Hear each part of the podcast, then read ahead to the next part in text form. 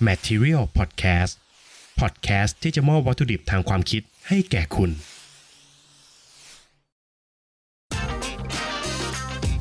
Welcome to f i l m e n t Podcast สวัสดีครับ ยินดีต้อนรับเข้าสู่รายการ f i l m e n Talk Podcast นะครับ รายการพิเศษที่จัดทำขึ้นในช่วงที่โรงภาพยนตร์ปิดทำการ โดยเราจะนำเอาประเด็นต่างๆ ในโลกภาพยนตร์มาคุยกันแบบสบายๆ ครับ ในช่วงสัปดาห์ที่ผ่านมานี้นะครับ ไม่มีข่าวไหนในโลกภาพยนตร์ร้อนแรงไปกว่าข่าว Zack Snyder's Justice League อีกแล้วนะครับ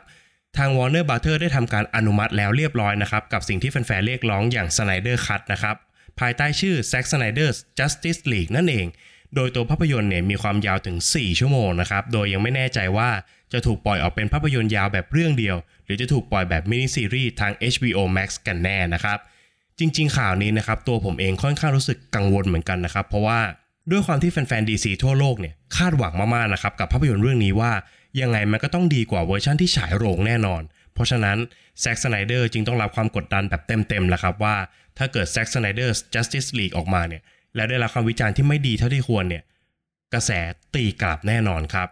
จากการที่ Warner Brother ตัดสินใจปล่อย Snyder Cut ออกมาแล้วนะครับทำให้เดวิดเอเยอร์ผู้กำกับภาพยนตร์เรื่อง Suicide Squad เนี่ย แกตัดสินใจโพสต์ภาพโจ๊กเกอร์ครับ โจ๊กเกอร์เวอร์ชันของจาเรดเลโตทำให้เกิดกระแส Hashtag Release the Ayer Cut ของภาพยนตร์เรื่อง Suicide Squad ออกมาเต็มโลกออนไลน์เลยครับ ซึ่งแน่นอนครับว่า Warner ต้องตัดสินใจดีๆนะครับ เพราะว่าถ้าเกิดปล่อย Suicide Squad เวอร์ชัน The Ayer Cut ออกมาจริงๆเนี่ยจะต้องไปตีกับเวอร์ชันของเจมส์กันน์อีกแน่นอนครับ แม้ว่าข่าวการปล่อย Snyder Cut นะครับจะเป็นข่าวดีสำหรับแฟนๆ DC ทั่วโลกนะครับแต่ตัวผมเองก็ยังมีคำถามครับว่า จักรวาล DC จะเอายังไงต่อกันแน่ เพราะว่านักแสดงหลายคนเนี่ยก็ถอนตัวจากโปรเจกต์ไปแล้วเหมือนกันนะครับ อย่างเช่นเบนแอฟเฟลกเนี่ยก็น่าจะไปแน่ๆแล้วนะครับ เพราะว่าภาพยนตร์เดี่ยวที่กำลังจะสร้างของ The Batman เนี่ยโรเบิร์ตแพตตินสันเป็นคนเล่นนะครับเฮนรี่คาวิลผู้แสดงเป็นซูเปอร์แมนเนี่ยก็ยังคลุมเครือนะครับว่าจะเอายังไงต่อ จะกลับมารับบทซูเปอร์แมนต่อหรือเปล่า นักแสดงสาวอย่างแอมเบอร์เฮิร์ตเนี่ยก็ยังมีข่าวไม่ค่อยดี แล้วก็มีแฟนๆหลายท่านเนี่ยrequest ให้ปลดออกจากบทเมรานะครับเอซรามิลเลอร์นักแสดงที่แสดงเป็น The Flash เนี่ย ก็มีข่าวไปทำร้ายร่างกายแฟนคลับอีก นอกจากนี้นักแสดงอย่างเรย์ฟิชเชอร์ที่แสดงเป็นไซบอร์กเนี่ย ก็ไม่รู้ว่าจะกลับมาเล่นอีกหรือเปล่านะครับ หากไม่นับเรื่องนักแสดงนะครับไทม์ไลน์ของค่ายก็มั่วไปหมดแล้วครับตอนนี้ เพราะว่าแบทแมนเนี่ยก็กลายเป็นมี 2 คนแล้วนะครับ คนแรกก็คือเบนแอฟเฟลกที่จะกลับมาใน Justice League อีกคนหนึ่งก็คือโรเบิร์ตแพตตินสันที่กำลังจะมาในภาพยนตร์เดี่ยวเรื่อง The Batman Suicide Squad ก็ยังไม่แน่ชัดนะครับว่า ภาคต่อเนี่ยจะไปในทางไหน และยังไม่รู้ด้วยนะครับว่าจะมีการปล่อยภาคเก่าแบบ Director's Cut ออกมาอีกหรือเปล่า ด้วยความสงสัยเหล่านี้ครับ ผมจึงทำการตั้งคำถามไปในเพจเมื่ออาทิตย์ที่ผ่านมานะครับว่า ทุกท่านคิดว่าจักรวาล DC ควรจะเลือกเดินแนวทางไหนครับ เรามาเริ่มกันที่การอ่านคอมเมนต์ของทุกท่านกันเลยดีกว่าครับ คนแรกคุณนันมอบิดนะครับบอกว่าหม่นหม่นมืดมืดเน้นความสมจริงในตัวบท ฉากต่อสู้ลด CG ลงนิดหนึ่ง คุณนิทัศน์เกษมพิทยาธรนะครับ บอกว่าเดินตามทางของแซ็กหรือโนแลนก็ดี dark dark และอยากให้เน้น story หน่อย ไม่อยากให้รวบรัดตัดตอนมากเกินไป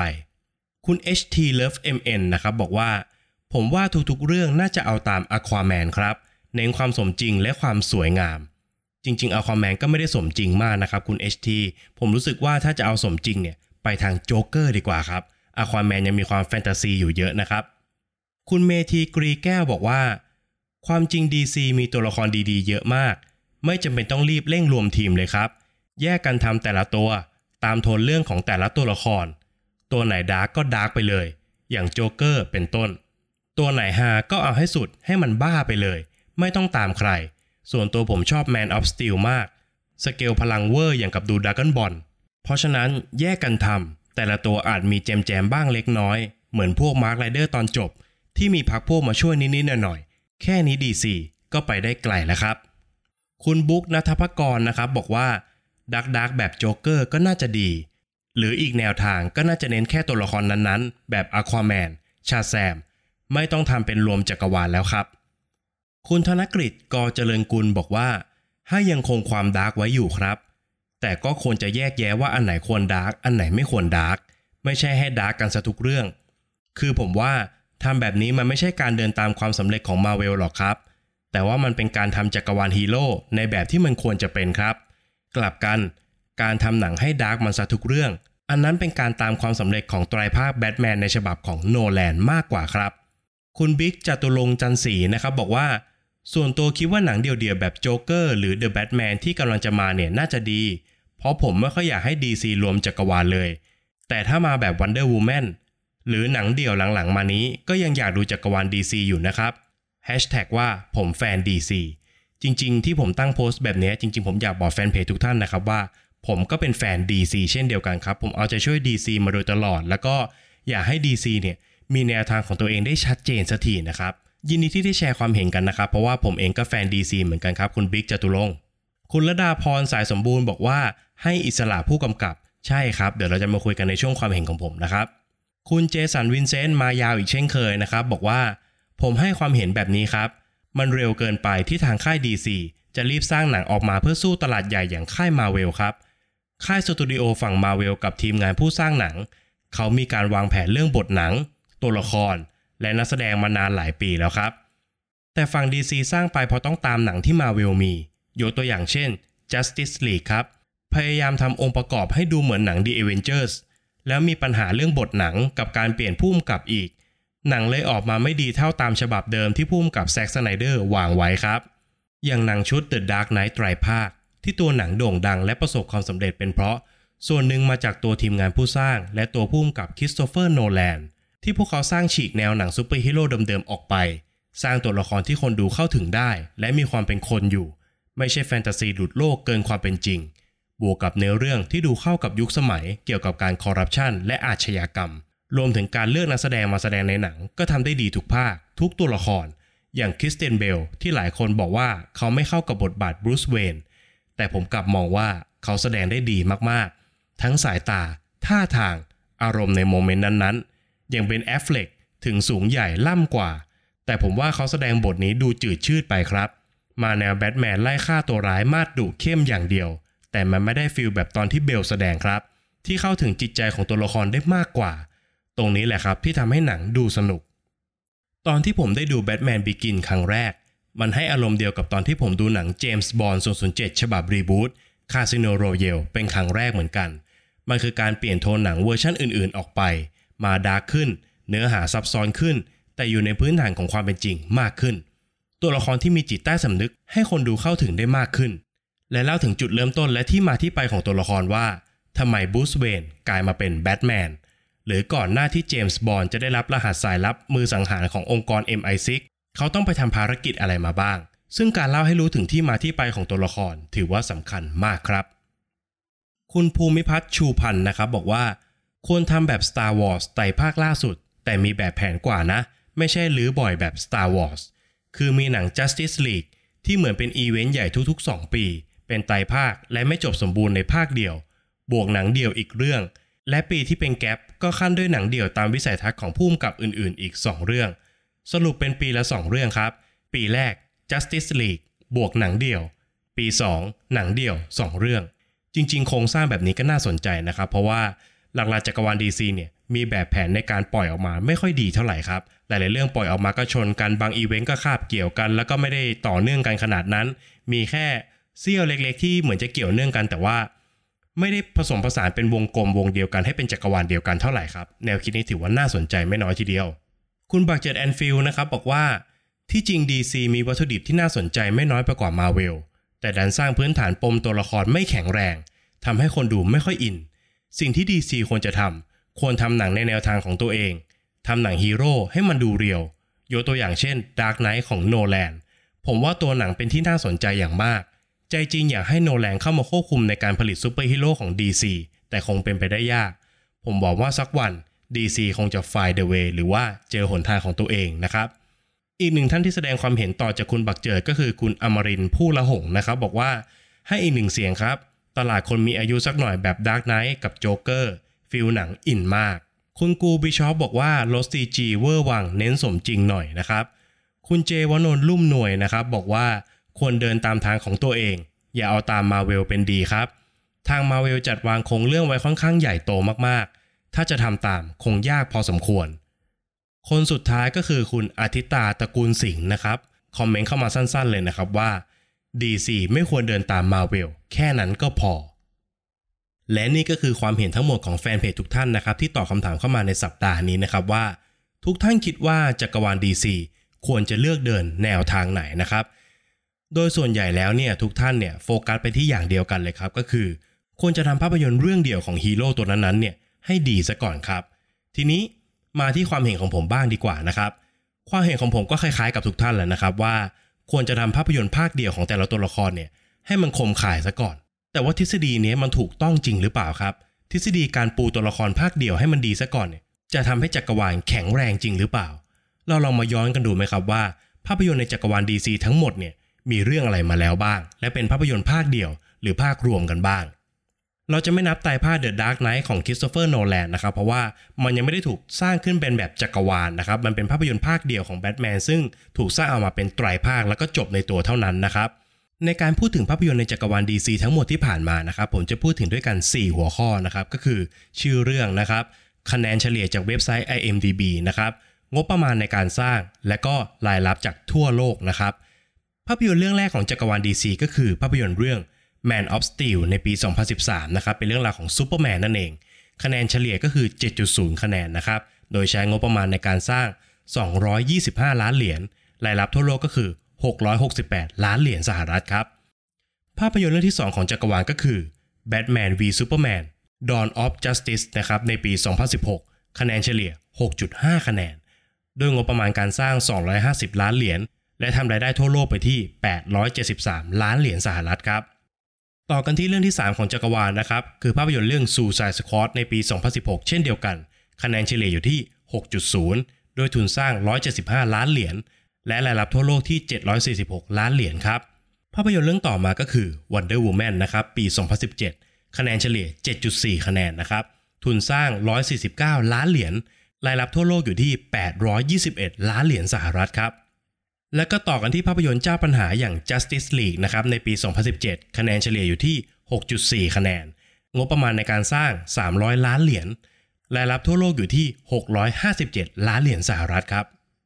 ภาพยนตร์เรื่องต่อมาก็คือ Aquaman ในปี 2018 ครับ คะแนนเฉลี่ย 7.0 คะแนน งบประมาณในการสร้างอยู่ที่ 160 ล้านเหรียญสหรัฐ และรายรับทั่วโลกมหาศาลถึง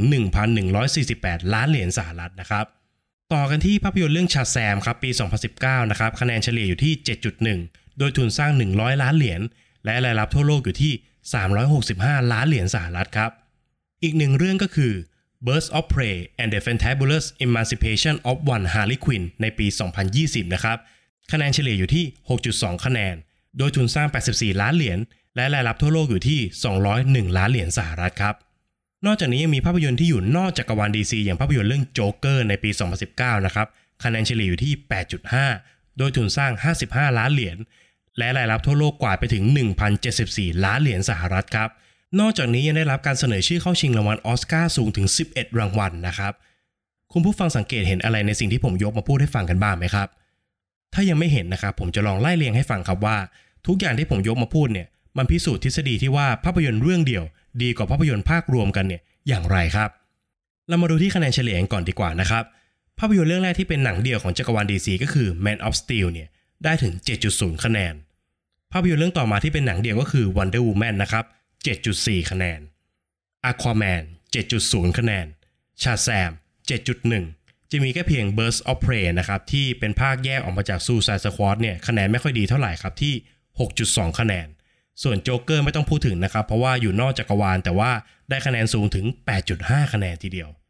ทีนี้มาดูคะแนนของภาพยนตร์ที่เป็นภาครวมกันบ้างดีกว่าครับ Batman v Superman Dawn of Justice เนี่ยคะแนนอยู่ที่ 6.5 คะแนน Suicide Squad อยู่ที่ 6 คะแนน Justice League อยู่ที่ 6.4 คะแนน เห็นไหมครับว่าภาพยนตร์ที่ใช้การรวมตัวของเหล่าฮีโร่หรือว่าเหล่าวายร้ายเนี่ยคะแนนไม่พ้น 7 สักเรื่องเลยนะครับ อยู่ที่ 6 คะแนนถึง 6.5 คะแนนเท่านั้นเองนะครับ แต่ในขณะที่ภาพยนตร์ภาคเดียวเนี่ยส่วนใหญ่นะครับมีเพียงเรื่องเดียวคือ Bird of Prey ที่ได้ 6 คะแนนนะครับแต่ว่าทั้งหมดเรื่องอื่นอย่าง Man of Steel นะครับ Wonder Woman แล้วก็ Aquaman กับ Shazam เนี่ยเกิน 7 คะแนนทุกเรื่องเลยนะครับ ทีนี้มาดูที่รายรับบ้างครับรายรับทั่วโลกของ Man of Steel เนี่ย668 ล้านเหรียญถือว่าเป็นหนังเดี่ยวที่กำไรนะครับ Wonder Woman เนี่ยก็กำไรเช่นเดียวกันครับ เพราะว่าจากทุน 149 ล้านเหรียญเนี่ยกว่าไปถึง 821 ล้านเหรียญนะครับกำไรแน่นอนนะครับ Aquaman เองก็เช่นกันครับ ทุนสร้างอยู่ที่ 160 ล้าน แล้วก็ทะยานรายได้ไปถึง 1,148 ล้านเหรียญกำไรอีกแล้วครับชาแซมก็เช่นกันครับชาแซมเนี่ยลงทุนน้อยกว่าเรื่องอื่นนะครับก็คือ 100 ล้านเหรียญได้กำไรอยู่ที่ 365 ล้านเหรียญสหรัฐนะครับส่วน Burst of Prey เนี่ยมันค่อนข้างก้ำกึ่งนะครับว่าจะเป็นหนังเดี่ยว คือมันเป็นหนังเดี่ยวแหละครับเพราะว่าเป็นตัวละครของฮาร์ลีควินคนเดียวนะครับแต่ว่าอย่าลืมนะครับว่ามันจะมีทีมนกล่าของเธออีกที่รวมหลาย ๆ ตัวละครเข้าอยู่ด้วยกันนะครับเพราะฉะนั้น Birds of Prey เนี่ยมีความก้ากึ่งครับ จึงทำให้รายได้ออกมาไม่ดีเท่าที่ควร แล้วก็คะแนนเฉลี่ยก็อยู่กลางๆ ครับ เพราะว่าตัวฮาร์ลีควินเองเนี่ยก็ถูกแยกออกมาจาก Suicide Squad เช่นเดียวกันครับ ทีนี้มาดูหนังรวมฮีโร่กันบ้างนะครับ หนังรวมฮีโร่เนี่ยอย่าง Batman v Superman เนี่ยจริงๆกำไรนะครับก็คือ 873 ล้านเหรียญสหรัฐซูซายสควอตก็กำไรนะครับอยู่ที่ 746 ล้านเหรียญ Justice League เนี่ยจริง ๆกำไรนะครับแต่ว่าไม่ค่อยดีเท่าไหร่ครับเพราะว่ากว่ารายได้มาได้เพียงแค่ 657 ล้านเหรียญ จากทุนสร้าง 300 ล้านเหรียญครับ ก็จะสังเกตได้นะครับว่า ภาพยนตร์ภาคเดียวของฮีโร่แต่ละคนเนี่ยมักจะมีเปอร์เซ็นต์ที่จะได้ทั้งคะแนนคำวิจารณ์สูงกว่า แล้วก็ได้รับกำไรเยอะกว่าด้วยนะครับ จากข้อมูลทั้งหมดที่ผมยกมานะครับ ก็เป็นการสรุปได้นะครับว่า ทฤษฎีที่เรานำมาพูดถึงกันเนี่ยถูกต้องนะครับ เพราะว่าภาพยนตร์ภาคเดียวเนี่ยมีแนวโน้มที่จะได้ทั้งคะแนนคำวิจารณ์ดีกว่า แล้วก็รายรับทั่วโลกเนี่ยสูงกว่าภาพยนตร์ที่จะรวมฮีโร่หรือว่ารวมเหล่าวายร้ายซะอีกครับ เพราะฉะนั้นมาดูหนังที่ DC กำลังจะสร้างในอนาคตกันดีกว่านะครับไม่นับ Justice League เวอร์ชัน Snyder Cut นะครับหรือว่า Suicide Squad ที่อาจจะมี The Ayer Cut ออกมานะครับภาพยนตร์ในอนาคตของจักรวาล DC มีดังนี้ครับ เรื่องแรกที่ถูกปล่อยออกมาก็คือ Wonder Woman 1984 ครับซึ่งถูกเลื่อนฉายออกไปจากภาวะโควิด -19 นะครับ The Suicide Squad ของ James Gunn The Batman ของ Matt Reeves Black Adam ซึ่งเป็นตัวร้ายของชาแซมนะครับ The Flash ชาแซมภาค 2 แล้วก็ Aquaman ภาค 2 ครับ จริง ๆ ดูอย่างนี้แล้วเนี่ย เราก็แอบใจชื้นเหมือนกันนะครับ เพราะว่ามีเพียงแค่ The Suicide Squad ของเจมส์กันเรื่องเดียวครับ ที่เป็นหนังรวมฮีโร่หรือว่ารวมตัวร้ายนะครับ นอกเหนือจากนั้นเนี่ยเป็นภาพยนตร์เรื่องเดียวหมดเลยครับ ก็ได้แต่หวังนะครับว่าหนังเรื่องต่อๆไปที่กำลังจะเข้าฉายเนี่ยจะสามารถรักษามาตรฐาน แล้วก็ต่อยอดความดีงามให้ดีขึ้นไปเรื่อยๆ จากจักรวาล DC ขึ้นไปนะครับ เพื่อให้ทฤษฎีของเราที่เราตั้งเอาไว้เนี่ย ว่าภาพยนตร์ภาคเดียวเนี่ยมันจะทำกำไรมากกว่า แล้วก็ทำคำวิจารณ์ได้ดีกว่าเนี่ยยังคงอยู่ต่อไปครับ แล้วก็เป็นการวางรากฐานสำคัญ เพื่อจะมาต่อยอดเป็นภาพยนตร์รวมฮีโร่ในอนาคตต่อไปครับ โดยหลังจากนี้นะครับผมคิดว่าทาง Warner b r o t h e r แล้วก็ DC เนี่ยควรจะวางแผนระยะยาวให้ดีครับ และควรจะเชื่อมั่นในแนวทางของตัวเอง ถ้าถามว่าผมอยากจะเห็นอะไรมากที่สุดจากจักรวาล DC นะครับก็คือความ dark นั่นแหละครับ เพราะว่าจริง ๆ แก่นของตัวละครแต่ละตัวใน DC เนี่ย มันค่อนข้างมีความหม่นหมองอยู่ในตัวสูงนะครับ ผมมองว่าภาพยนตร์จากจักรวาล DC เนี่ยไม่จำเป็นต้อง feel good หรือว่าตลกเหมือนกับภาพยนตร์จากมาเวลก็ได้นะครับ ผมอยากเห็นขั้วตรงข้ามของจักรวาลมาเวลบ้าง ผมอยากเห็นความจริงจัง ขึงขัง แล้วก็ยึดมั่นในการวิเคราะห์สภาพจิตใจของตัวละครอย่างสมจริงครับเหมือนกับที่เขาทำได้กับภาพยนตร์เรื่องโจ๊กเกอร์นะครับซึ่งยอดเยี่ยมมากๆ แล้วก็ผมบอกหลายครั้งแล้วนะครับว่าโจ๊กเกอร์เนี่ยกลายเป็นหนังที่ติด1ใน10 หนังที่ผมชอบที่สุดตลอดกาลเลยนะครับ ย้อนกลับไปสักนิดนึงอย่าง Zack Snyder ที่เคยกำกับเรื่อง Watchmen เนี่ยก็ดีมากนะครับ Watchmen เนี่ยมีการวิเคราะห์ตัวละครอย่างเข้มข้นนะครับ มีการสอดแทรกประเด็นทางการเมือง ประเด็นทางสงคราม แล้วก็ด้านมืดของจิตใจมนุษย์ผ่านตัวละครฮีโร่ได้อย่างกลมกลืนมากๆนะครับ ซึ่งผมอยากให้ DC เนี่ยจับทางนี้เป็นหลักเลยครับ แม้ว่าหลาย ๆ ท่านเนี่ยจะมองว่า DC ตลกบ้างก็ได้นะครับ ไม่ต้องหม่นหมองมากก็ได้ไม่ต้อง dark ก็ได้ แต่ผมคิดว่าถ้า DC สามารถสร้างสัญลักษณ์ของตัวเองขึ้นมาได้เนี่ยก็คือความ dark เนี่ย มันจะทำให้ DC เนี่ยกลายเป็นมีลายเซ็นของตัวเองอย่างชัดเจนครับ นอกจากนี้ผมยังเห็นด้วยกับความเห็นของแฟนเพจท่านหนึ่งนะครับที่บอกว่าควรจะมีโครงสร้างในการปล่อยหนังครับ อันนี้ถูกต้องเลยนะครับว่าเขาควรจะปล่อยหนังในช่วงเวลาที่เหมาะสมนะครับแล้วก็ควรจะจัดการไทม์ไลน์ของตัวเองให้ดี ด้วยการปูรากฐานด้วยภาพยนตร์เรื่องเดียวอย่างที่กำลังทำอยู่นะครับ แล้วก็ควรจะคุยกันให้ชัดเจนครับว่าไทม์ไลน์ของแต่ละเรื่องเนี่ยมันจะอยู่ตรงไหน ภาพยนตร์เรื่องนี้จะเกิดขึ้นพร้อมกับภาพยนตร์เรื่องนี้ ภาพยนตร์เรื่องนี้เกิดขึ้นก่อนภาพยนตร์เรื่องนี้ จุดตัดของภาพยนตร์เรื่องที่ 1 กับเรื่องที่2เนี่ยจะตัดกันตรงไหน แล้วก็ไทม์ไลน์ตรงไหนที่ซ้อนกัน แล้วก็อะไรเกิดขึ้นพร้อมกันบ้าง อะไรประมาณนี้นะครับ เมื่อไทม์ไลน์ทุกอย่างชัดเจนแล้วเนี่ยค่อยทำหนังรวมฮีโร่หรือรวมตัวร้ายก็ได้นะครับ และที่สำคัญที่สุดนะครับ Warner b r o t h e r เนี่ยก็ควรจะเชื่อใจผู้กำกับครับ หรือไม่ก็คุยกันให้จบตั้งแต่ก่อนเริ่มถ่ายนะครับ ไม่ใช่มาแก้ไขกลางคันเหมือนกับ Justice League อีกนะครับ นี่ก็คือความเห็นของผมกับคำถามที่ว่าจักรวาล DC ควรจะเดินทางไหนนะครับ คุณผู้ฟังทุกท่านฟังแล้วคิดเห็นอย่างไรกันบ้างครับ เรามองตรงกันบ้างไหมนะครับ สามารถคอมเมนต์บอกกันได้นะครับ และในสัปดาห์หน้านะครับ อย่าลืมมาร่วมสนุกกันอีกเช่นเคยนะครับ กับการแสดงความเห็นในโพสต์ของฟิเมนทอ l k นะครับ และผมจะนำมาทุกความเห็นเนี่ยมาอ่านในรายการแบบนี้อีกเช่นเคยนะครับต้องขอฝากไว้เช่นเคยนะครับสำหรับช่องทางการรับฟังนะครับ ไม่ว่าจะเป็น Apple Podcast Podbean Spotify YouTube Channel Pillowcast แล้วก็แอปพลิเคชัน Beaver นะครับ ต้องขอฝากทุกท่านไปกดไลค์กด Subscribe รวมถึงกดแชร์ EP ที่ชอบด้วยนะครับ Filment Talk ในตอนหน้าจะมาตั้งคำถามอะไรในโลกภาพยนตร์กันต้องขอติดตามกันด้วยนะครับสำหรับวันนี้ Filment ขอลาไปก่อน สวัสดีครับ f i l m e n t Podcast